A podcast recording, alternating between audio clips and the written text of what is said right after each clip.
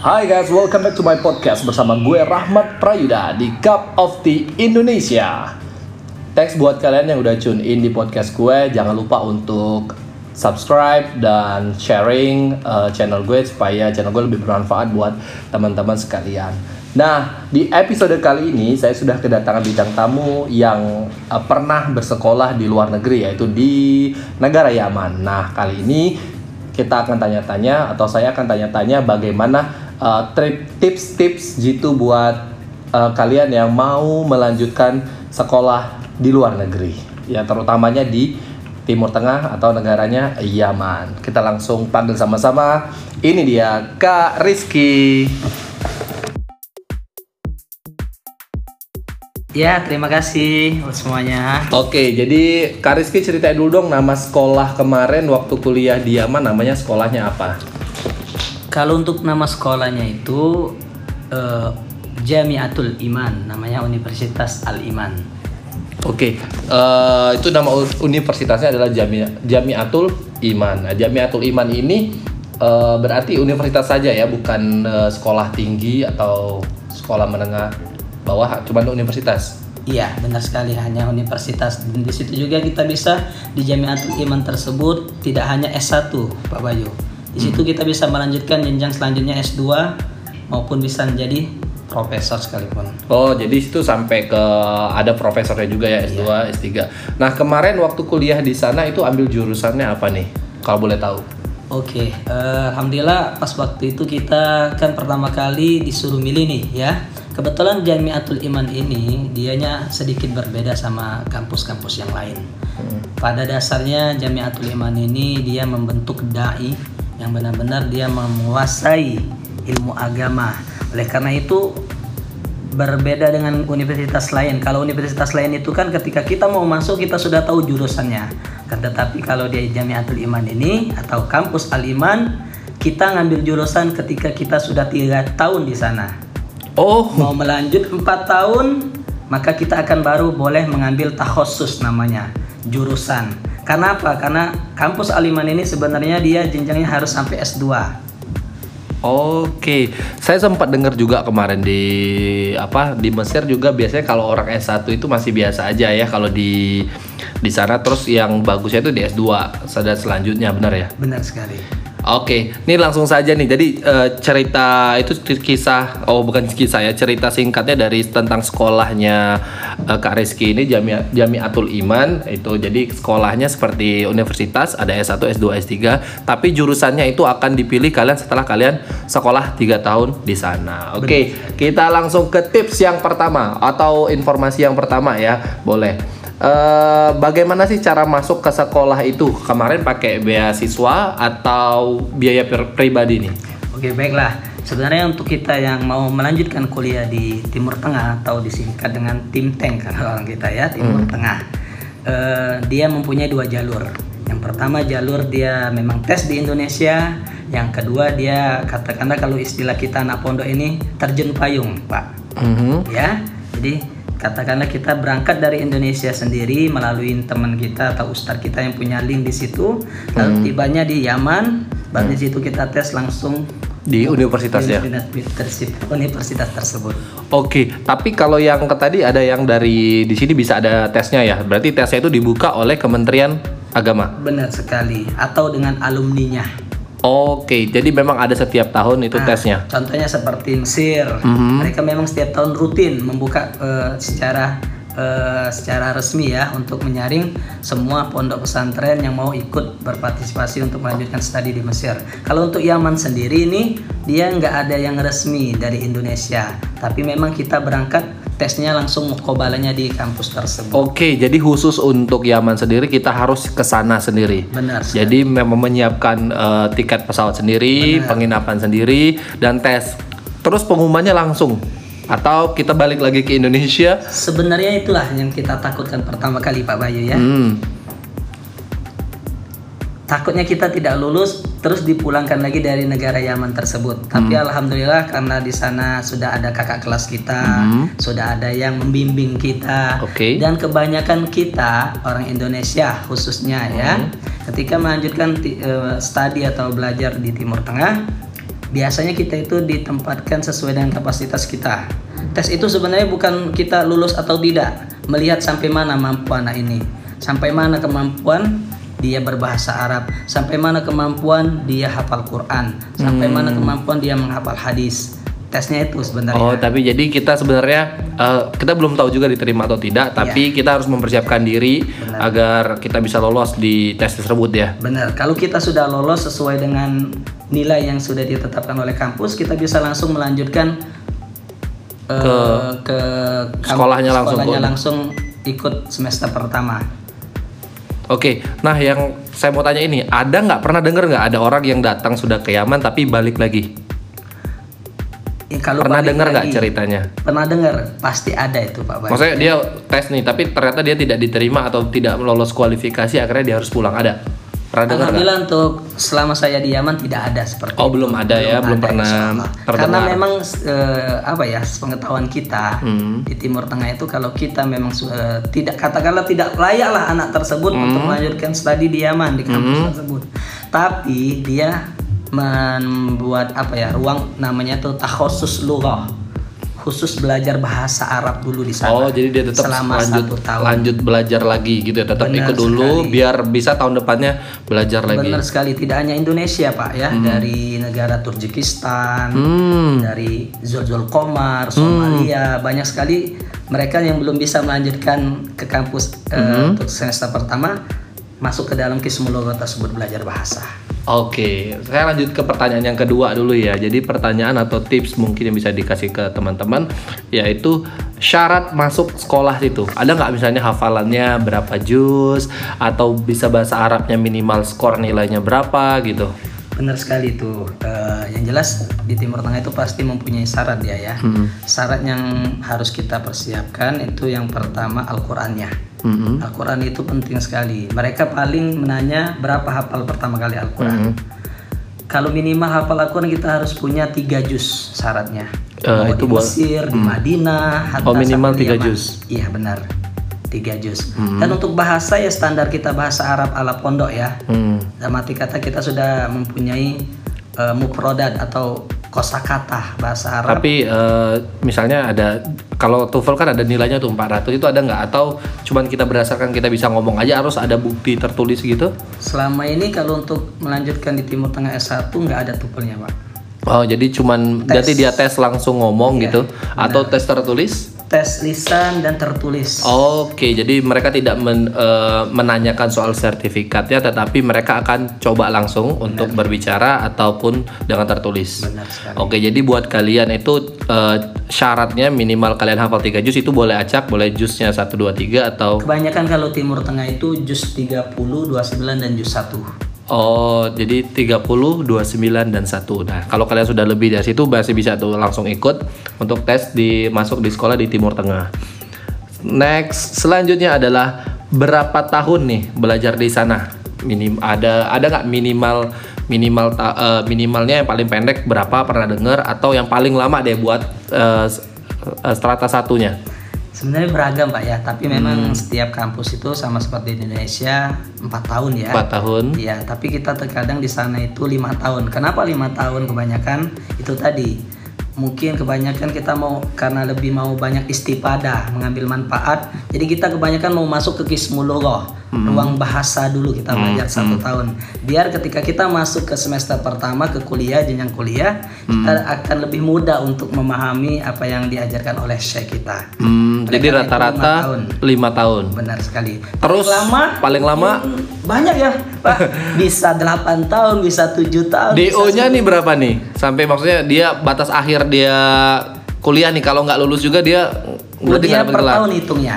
Seumpama nih dari semester pertama, semester 2 naik, semester 3 dia nggak naik. Hmm. Jatahnya 2 tahun. Kalau di semester 3 dia nggak naik 2 tahun, maka dia akan dikeluarkan dari kampus. Oh, sudah otomatis berarti misalnya nih, terakhir kan semester 8 nih misalnya Hmm. nih. Berarti 8 tuh jatahnya 2 tahun. Iya, benar. Kalau dia 2 tahun itu nggak selesai, oke. Kampus. Oke, jadi ada yang em, em, 4 tahun tapi rata-rata biasanya lima tahun karena mereka mau belajar lagi. Selanjutnya eh, batas maksimalnya adalah 2 tahun per semester. Jadi kalau kalian nggak lulus di semester itu, ya kalian punya kesempatan 2 tahun. Tapi kalau lewat 2 tahun walaupun semester berapapun kalian akan di DO alias dipulangkan lagi ke negara asal. Oke, next pertanyaan selanjutnya adalah jumlah orang nih, berapa orang sih satu kelas? Ada nggak sih ada kelas sama kayak kita atau gimana nih perbedaannya? Kalau tem- tempat belajar saya ya di Jamiatul Iman atau di Yaman lah ya, Iya. katakan di kampus Al Iman, dia kalau untuk takhusus logo itu sama seperti di kita di Indonesia ya. Hmm. Tempatnya satu kelasnya orang 27 atau orang 30 gitu kan. Hmm. Tapi kalau di Yaman ini kalau dia sudah masuk ke jenjang kuliah, maka dia disebutnya masuk ke koah namanya. Koah itu seperti aula. Hmm. Ya, satu ruangan itu bisa jumlahnya 500-an. Jadi sekali belajar 500 orang. Benar sekali. Wow. Pelajaran tafsir. Maka semua siswa kelas 1 dia masuk ke koah 1 tersebut. Ingat nggak dosanya sama kita? Apa 500 orang ingat nggak kira-kira dosanya sama semua orang itu? dia Masya pokoknya Allah. dia dia pakai pengeras suara atau maksudnya gimana nih? benar dia sama seperti aula. Kita Jadi ada- ada pengeras suara. dan ustaznya mengajari atau syekhnya menjelaskan tentang Ah. pelajaran tersebut kita mendengar saja. Karena di Timur Tengah kebanyakan belajarnya sama seperti pondok ala-ala pondok di Indonesia. Oh. Jadi kajian seperti biasa. Oh, kayak ini jadi kayak kuliah umum gitu ya? Benar kuliah umum. Oh, tapi dia ada nggak yang kayak kuliah yang eh, jumlah kelompoknya itu kecil-kecil? Ada nggak? Dia Atau ada nggak? kalau Semuanya besar semua? Kalau untuk dia formal kuliah dia sama semua jumlahnya banyak semua. Nanti Hmm. ketika jenjang dari kelas 3 ke kelas 4 tadi Pak ya, ketika kita mau mengambil apa takhusus jurusan, di situ baru terbagi-bagi ya. Oh, Kurang Oke, jumlahnya. jadi udah ada gambaran ya bagaimana belajar di sana. Eh, next pertanyaan selanjutnya adalah berapa biaya hidup? Nah, biaya hidup paling satu bulan deh, termasuk eh, tempat tinggal berapa, makan berapa, transport berapa. Iya, baiklah. Eh, sebenarnya kalau kita di Timur Tengah, terutama di Yaman juga, waktu itu alhamdulillah kita mendapat beasiswa ya. Walaupun kita memang tesnya di Yaman. Nah, di sana beasiswa makan, tempat tinggal itu tanpa biaya lah tidak kita pikirkan setiap bulan. Yang Paling kita pikirkan itu ya mungkin mau beli peralatan, Hmm. tambahan beli buku. Tapi misalnya kalau misalnya dirupiahkan nih, ada nggak misalnya sewa tempat tinggal atau sewa kamar di situ berapa nih? Kalau pernah dengar Iya, benar lah. per bulan berapa gitu? Pernah dengar nggak? Pernah itu, bahkan saya sendiri pernah ketika saya dua tahun di Jamiatul Iman, lalu saya keluar dari Jamiatul Iman. Hmm. Jadi beasiswa tempat tinggal, makan nggak dapat lagi, lalu saya ngekos ya. Mungkin untuk uang Indonesia kita per bulan 800 sampai 1 juta lah. itu ada sudah pakai AC Benar fasilitas sudah sudah enak gitu ya Fasilitas sederhana seperti apartemen kalau gitu. oke tapi itu bisa diisi berapa orang tuh Kalau di satu dia suko ya apartemen ya. Kalau satu kita sisa sewa satu ruangan itu dia bentuknya rumah ya. hmm. Ada berapa kamar mungkin kalau bisa 8 orang kita bagi. itu bayarnya 800 ribu Enggak dibagi. Tetap maksudnya 800 ribu itu satu tempat atau satu orang Satu tempat. satu tempat jadi lebih murah dong Lebih murah kan kita Oh. makin banyak teman. kalau naik misalnya eh, kendaraan kayak bus berapa biayanya Kalau bus itu sama seperti kita lah 5000 oke berarti masih terjangkau ya sebenarnya ya Iya. nggak terlalu jauh maksudnya kayak di Eropa kan mahal-mahal katanya kan Benar sekali. Oke next eh, ke selanjutnya adalah banyak nggak sih orang Indonesia yang sekolah di sana atau tinggal di sana? Kalau terutama di Yaman ini dia nggak terlalu banyak kayak di Mesir ya. Bisa dihitung orangnya. Hmm, kalau di tempat kita belajar di Son'a, Son'a ini ibu kotanya Yaman, ya. Sebenarnya orang Indonesia banyaknya di daerah Hadramaut, Mhm. Ahqab, Darul Mustafa, tempat Habib Umar Al Hafiz ya, rahimah- Hafizahullah. Tapi kalau kita di Son'a, ibu kotanya Yaman, bisa kita katakan 200 atau sampai 300. Tapi pernah ketemu sama orang-orang Indonesia juga ya? Kebetulan sentranya itu di kampus Jamiatul Iman Indonesia. Jadi kita setiap hari hampir Ketemu, terus. alhamdulillah. Oke, jadi enak ya ada teman-teman. Iya. Next selanjutnya adalah problem apa atau masalah apa sa- saja yang sering terjadi nih sebagai mahasiswa Indonesia di sana? Apakah bahasa atau apa nih masalah yang sering terjadi yang dialamin? Kita yang sering terjadi yang jelas ya pertama kali kita bahasa tentu ya. Mm-mm. karena memang bahasa yang kita pelajari di Indonesia sangat berbeda ketika kita sudah terjun di tempatnya ya. Bahasa benar sekali bahasa. Oleh karena itu kita harus selalu belajar. Saya ingat sekali ketika sebelum saya berangkat ke Yaman pesan Ustadz saya kalau kalian mau cepat bisa bahasa Yaman Mesir sering-sering bergaul. Hmm. Sering-sering pergi Cari teman ya. cari teman ke supermarket, ke belanja, ke pasar. Mhm. Di situ kita akan mendapatkan apa banyak bahasa yang tidak kita temukan di Indonesia. Hmm. Itu insya Allah akan membantu untuk kita komunikasi sama orang Yaman. Tapi nih berapa persen waktu modal dari eh, apa dari Indonesia waktu itu kan belajar sudah belajar bahasa Arab kan waktu sampai sana kan uh berbeda nih kira-kira berapa persen nih presentasenya bahasa yang sama dengan Yaman misalnya nih eh, 30% karena yang lainnya bahasanya berbeda atau gimana tuh Sebenarnya yang dibajarkan kita di Indonesia ini sebenarnya bahasa yang memang pusha. Dan arti pusha Bahasa ini Al-Quran sesuai gitu ya? dengan Al-Quran dan Iya. Nawa dan Sorot ya. Hmm. Nah, ketika kita berangkat ke tempat yang kita tuju, misalnya Mesir, Yaman, mereka mempunyai bahasa yang berbeda. Dari lahja, pengucapan, ya kan? Yang jelas eh, untuk persennya 50-50 lah. Oh berarti masih bisa lah ya survive ya dengan eh, belanja masih bisa. Terus yang lain-lain paling eh, bahasa sehari-harinya aja yang kita Benar ngomong kita bingung ya.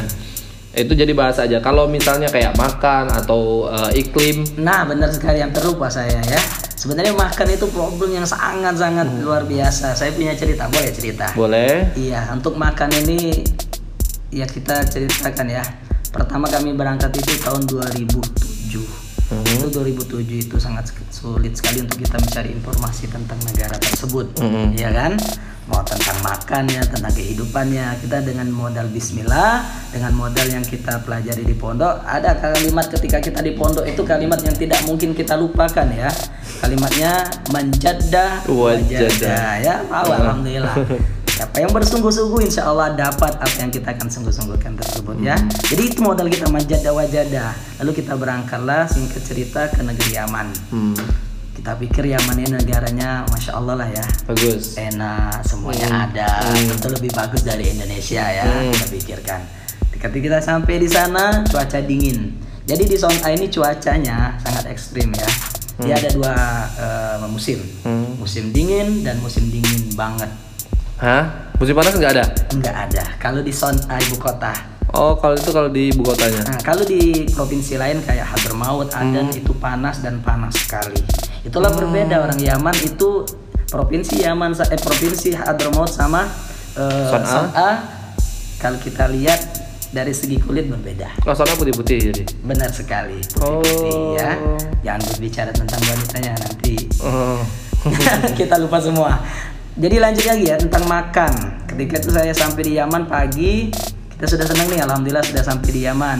Lalu diajak oleh kakak kelas kita untuk berkunjung ke kampus pertama kali. Itu musim dingin pas tiba di Yaman, kita pakai mantel segala macam lah untuk biar nggak dingin lah pak ya. Hmm. Lalu kita berangkat ke kampus, tiba-tiba pagi itu kebetulan. Lalu diajak oleh kakak kelas untuk sarapan. Hmm. Kalau bahasa Arabnya itu futur namanya ya. Hmm. Futur sarapan pagi. Hmm. Ya, lalu kita sarapan pagi diajak ke kampus menuju ke matbah dapur umum. Karena kampus itu menyediakan tempat makan, Pak ya. Iya. Ke dapur umum. Nah, di dapur umum itu kita akan campur, Pak ya. Campur sama seluruh negara. Dari Cina, dari Jepang, dari Nigeria. Hmm. Dan makannya kebetulan apa yang sudah diajarkan oleh Rasul lah ya. Makannya jamaah. Hmm. Kan seperti kita ya. Hmm. Jarang sekali kita nemukan di negara kita makannya itu Yang- berjamaah. ya kayak liwetan gitu ya rame-rame ya. Luwetan. Lalu kita campur tidak hanya Indonesia, berbagai negara lah ya.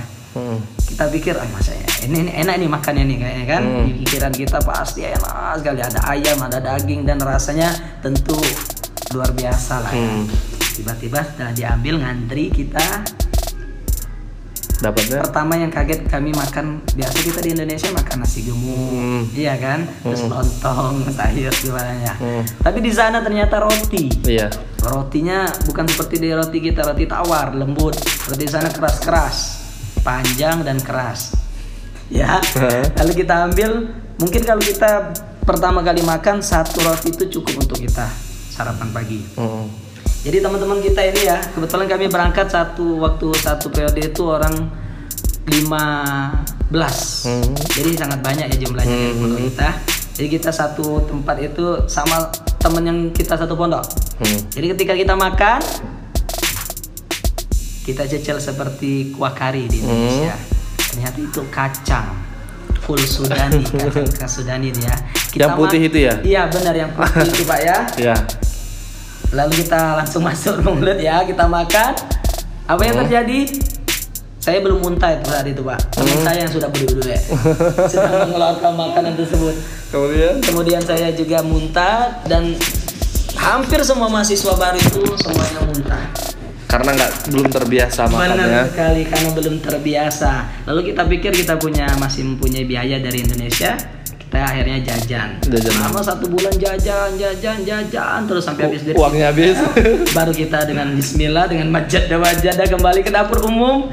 Walaupun muntah kita paksakan untuk membiasai makanan negara tersebut. Oh. Tapi alhamdulillah lah kulihal setelah kita pulang ke Indonesia, Hmm. kita kangen dengan makan makanan. Pengen makanan gitu ya. Benar sekali sangat susah kita nemuin di sini. Nah, kalau tadi iklim katanya eh, dingin sama dingin banget. Dingin itu berapa nih? Kisaran eh, Kalau dia musim Celsiusnya? dingin biasa, musim biasa mungkin dia eh, sampai 10, 16 10. Mhm. Kalau musim dingin bisa minus Hmm. sampai 4, 5. Tapi nggak nggak ada salju ya. Salju belum ya, tapi dia seringnya hujan batu es. Wow. Jadi lumayan lah ya. Iya. Apalagi kalau malam ya. Jadi kalau musim dingin itu suasana Yaman mungkin jam 6 setengah 7 sudah sepi jalanan. Hmm. Eh, tapi udah udah gelap. Sudah gelap. Hmm. Sudah sepi jalanan kalau musim dingin. Tapi berarti nggak nggak banyak orang dong. Nggak ada jalan itu. Ada mall nggak sih? Ada kan? Oh kalau di Yaman itu mall, kalau di kitanya ini kayak supermarket biasa. Oh dia terlalu besar. walaupun di zona A itu kotanya tetap nggak terlalu Benar, walaupun kata katakanlah Son A ini ibu kotanya Yaman, tapi dia masih agak ke daerah juga ya, belum, belum terlalu sekali. maju gitu ya. Terutama nggak ada bioskop juga di sana pak. Oh, Dulu ada pernah bioskop tapi dihancurkan oleh warganya. oh nggak boleh. Benar sekali. Oke, kita next ke pertanyaan selanjutnya yaitu syarat lulus kuliah di sana. Ada nggak nih?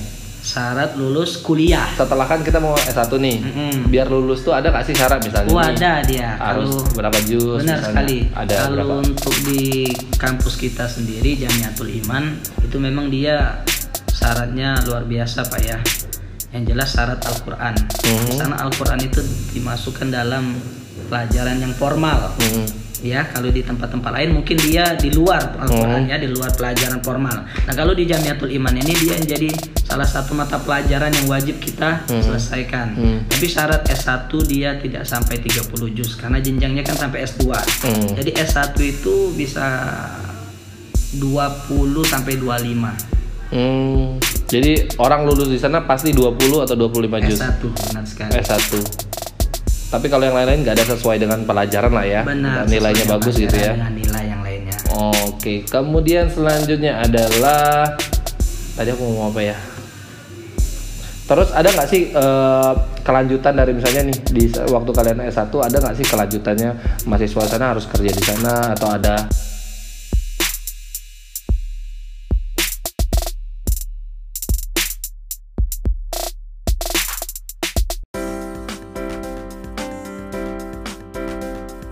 Jadi ada ada nggak kelanjutan dari misalnya ya setelah lulus itu ada rekomendasi kah dari universitas untuk bekerja di sana atau memang harus kembali lagi ke eh, negara asal?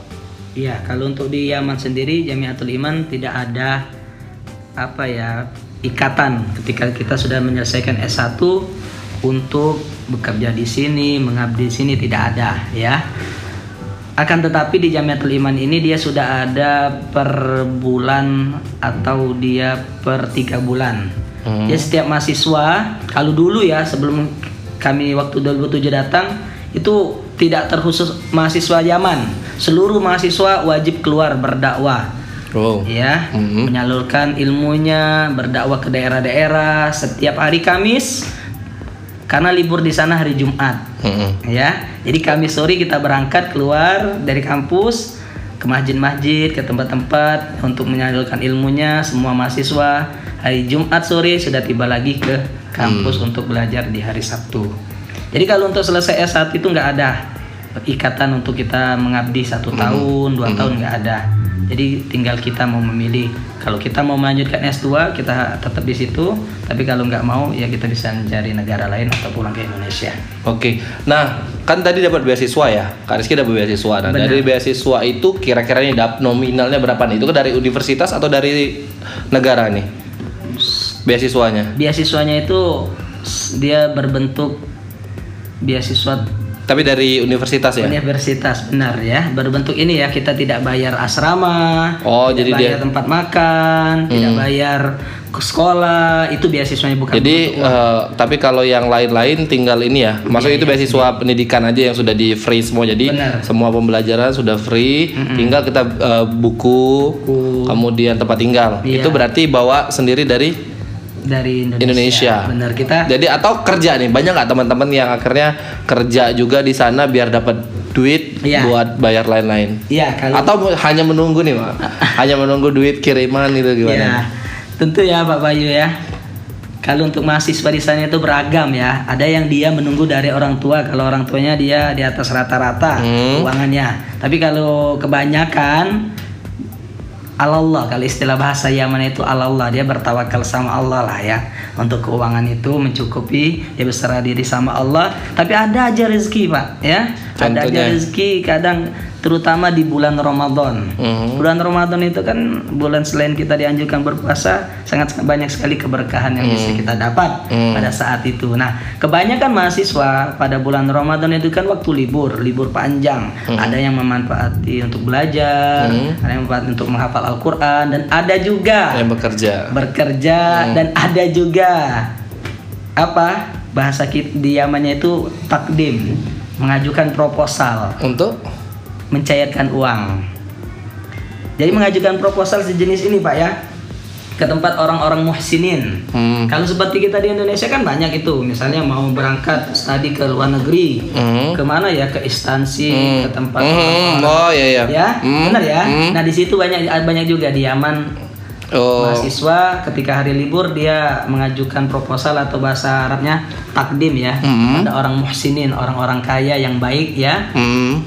Isi suratnya ya jelas menceritakan tentang kita kita datang dari Indonesia kita pelajar Hmm. bla- kita membutuhkan ini ini ini bla bla bla bla bla Tapi dapat. masalah kita dapat atau tidak itu kan tadi Allah tadi kita Hmm. bertawakal pada Allah Hmm. tapi in- kebanyakan dapat Kira-kira ini dapatnya berapa nih? kalau lumayan yang lah ya. takdim tadi itu ya bisa kalau kita rupiahkan 3 juta Oh lumayan ya. bisa mencukupi untuk satu tahun biaya kita hidup di sana Oh. ya lumayan. yang hemat dan ada juga pak yang dia bekerja tadi ada yang bekerja Jadi yang- apa tuh? banyak ada yang dia kerja di rumah makan Hmm. ada yang dia kerja di mustaspa rumah sakit ada juga dia buat tempe tahu Oh. bisa jualan dijual di warga Indonesia sendiri terutama di kedutaan ya Hmm. orang-orang KBRI itu itu sangat menunggu sekali Hmm. tahu tempe dan semua masakan Indonesia Oke, tapi ini selama kuliah di sana pernah nggak sih eh, dapat kesempatan kan itu dek- lumayan dekat kan dengan Saudi ya? Benar. Ada ada nggak teman-teman yang akhirnya juga ikut misalnya waktu haji mereka jadi eh, orang-orang yang eh, mutawif atau apa gitu di sana, kemudian ada kesempatan nggak waktu untuk ke sana gitu untuk ambil umroh dan lain-lain? Benar, kalau untuk kesempatan pasti semua anak Timur Tengah pasti ada kesempatan untuk menuju ke kota ke tanah suci ya. Hmm. Terutama kita yang kuliah di Yaman lebih dekat Hmm. karena bisa jalur darat. Nah, kebetulan alhamdulillah banyak ketika itu anak-anak mahasiswa dari Yaman ketika musim Haji? haji maupun Ramadan Iya. mereka berangkat umroh Ramadan dan musim haji pergi lagi kerja. haji ya macam-macam ya ketika kita haji itu banyak yang bisa kita lakukan. Selain kita ibadah ya Mhm. tentu kita berangkat haji itu dengan niat lillahi taala melaksanakan haji Iba. ya. Dan lain dari itu ya bisa kita lakukan. Ada yang teman dia modalnya dia apa mesin cukur Hmm. bawa dari Yaman untuk apa di sana karena Untuk kan haji ada ya. tahallul Hmm. jadi orang itu dia Karena banyak ya orang banyak bertahalul orang kan. bertahalul dan mereka nggak ngerti juga potong rambut modal gimana yang penting bersih rambutnya kan Hmm. Iya, nggak model nggak harus pakai gaya-gayaan ya. skill untuk Iya, iya. potong rambut jadi dia ada yang bawa mesin cukur ada yang dia memang bawa barang dari Yaman khas Yaman seperti Hmm. madu karena madu ini memang dia madu yang terbaik di dunia ini adalah Hmm. dari Yaman jadi banyak teman-teman bawa madu dari Yaman untuk dijual di kota suci Mekah maupun Madinah ada juga batu cincin dan ada yang dahsyat lagi pak ya Apa? apa itu Obat-obatan. obat-obatan Khusus pria ya. Benar. Dan alhamdulillah ketika setelah pulang dari Saudi atau musim haji, kebanyakan teman-teman yang sudah pergi pada Hmm. saat itu pulang ke Yaman Sehat. Bukan sehat sejahtera. sejahtera subhanallah. Mereka Rezekinya ya. rezekinya berlimpah bahkan bisa mencukupi selama enam tahun kehidupan di Yaman. Wow, itu berkahnya orang ya sekali ibadah dapat juga eh, ininya dunianya juga ya. Benar sekali namanya. Nah, oke, mungkin kita udah ke inian yang terakhir nih. Yang terakhir adalah ah, motivasi apa sih yang Kak Rizky mau kasih tahu ke pendengar sekalian? Mungkin ada orang yang berminat untuk sekolah di luar negeri, di terutama di Yaman. Baiklah, yang jelas motivasi buat teman-teman yang ingin melanjutkan studi ya, belajar di luar negeri, Hmm. terkhususnya di Yaman. Di mana pun kita belajar, tentu yang harus kita lurusi yang pertama adalah niat. Hmm. Sangat penting sekali niat ini. Dan niat ini harus kita selalu perbaharui. Karena apa? Tantangan di luar itu sangat dahsyat, Hmm. sangat besar sekali. Saya ingat sekali pesan Ustadz kami ya waktu di pondok. Ketika kamu mau ke luar negeri, di mana pun kalian belajar, tentu di sana ada nur dan nar. Hmm. Apa itu nur dengan nar? Nur itu cahaya, Cahaya. dan Nar nar itu api. api, maksudnya Neraka ada ya? cahaya dan ada api, ada surga dan ada Neraka. neraka. Di mana pun kita belajar. Oleh karena itu yang harus kita perbaiki, yang harus kita selalu luruskan adalah niat. Niat ya. Ya, niat kita harus tetap untuk lillahi ta'ala dan menambah ilmu dan untuk mensejahterakan keluarga, sanak famili Hmm. dan negara kita. Mm-mm. Jadi balik-balik lagi ke sebenarnya yang lain-lain itu memang bekal kita punya, Benar. Ta- tapi yang harus kita jaga itu adalah semangat kita untuk belajar di sana gitu ya, biar eh, pas di sana tuh selesai lah minimal ya. Nah, Karena beberapa orang mungkin ada juga kali ya teman-teman yang akhirnya udah ke sana tapi belum selesai gitu. Benar, bahkan banyak sih juga teman-teman ketika sampai di sana karena niatnya tidak pernah diperbaharui, sudah apa ya melenceng Mhm. ya dari tujuan.